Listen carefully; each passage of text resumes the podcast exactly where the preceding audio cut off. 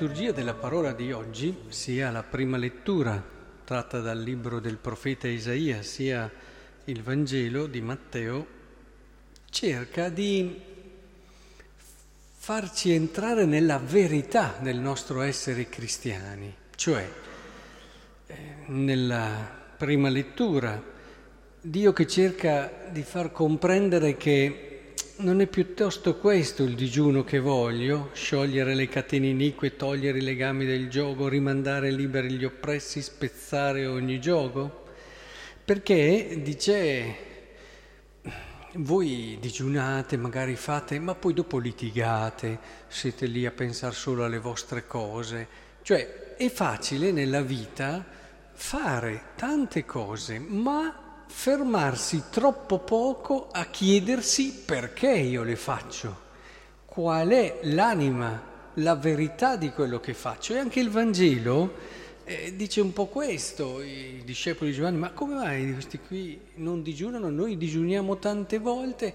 E Gesù dice, ma questo è un momento particolare, cioè cerca di capire, non è il digiuno per il digiuno, ma devi capirne il senso, il capire il perché fai una determinata cosa. Ecco, la Quaresima indubbiamente è un momento essenziale e privilegiato per andare alla verità di quello che facciamo.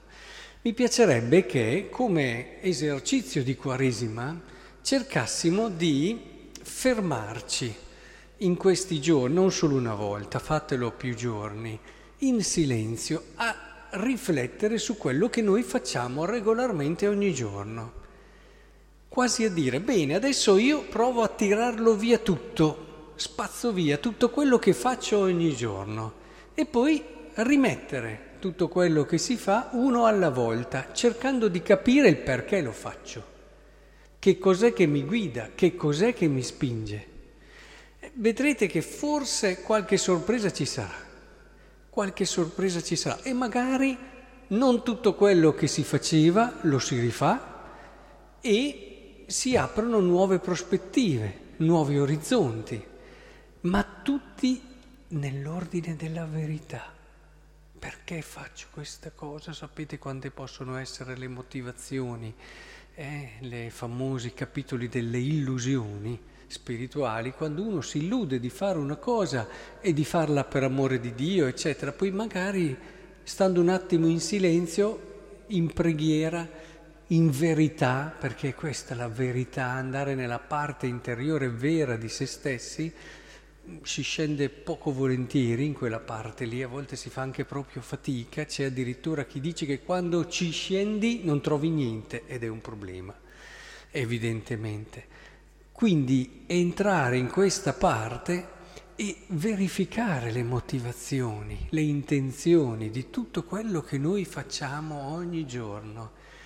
E siate scrupolosi in questo, precisi, perché vedete, per questo vi ho detto di farlo non una volta sola, perché se uno lo fa una volta sola, magari dice, eh sì, questo lo faccio per quello, quello e allora non riesce a, a come dire, a trovare le illusioni. Si illude di farlo per amore di Dio, per amore degli altri, perché questa cosa, perché quell'altra cosa. E invece magari c'è tutta una storia, una cultura, un'abitudine, un dover anche compiacere una certa parte di sé, un dover superare a volte certi complessi che si hanno e volersi far accettare dagli altri. Potremmo andare avanti eh, per un'ora o per mezz'ora con tante cose che possono a volte dire ma sei proprio sicuro che sia la cosa più importante?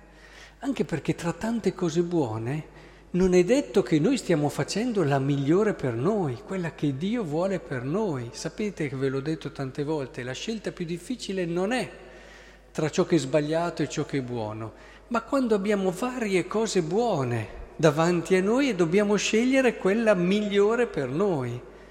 Molte persone non scelgono la migliore, questo ahimè ve lo devo dire da, dopo tanti anni che seguo le anime.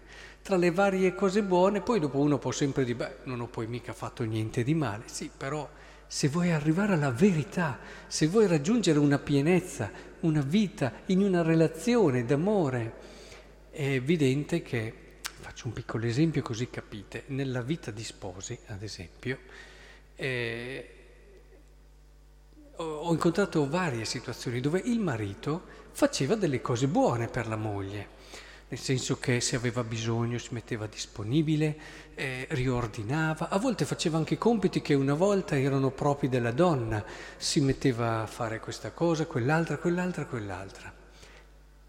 Però la moglie desiderava invece eh, non tanto quelle cose lì, quelle le avrebbe magari fatte anche lei invece che stesse lì, che parlasse, che dialogasse con lei, che la aiutasse ad affrontare certe problematiche sui figli, che insieme potessero costruire. Quindi era una cosa cattiva riordinare, mettere, ma no, anzi, l'avessero tutti un marito così, dicevano le amiche. Eppure non era la cosa più importante in quel momento lì nella coppia. Non era la cosa più. Quindi, questo per farvi capire che e possono esserci tante cose davanti a noi in una giornata, ma dobbiamo metterci lì in ascolto, in silenzio. Per questo la preghiera, la Quaresima è tempo di preghiera, di silenzio, di lavorare ed ascoltare anche Dio che ci parla e il nostro cuore come si muove e come si sposta nelle varie situazioni. Ecco, questo allora è il passo che vi propongo oggi spero che sia davvero efficace, vi porti a fare una, dire, un rinnovamento nella verità del vostro vivere quotidiano.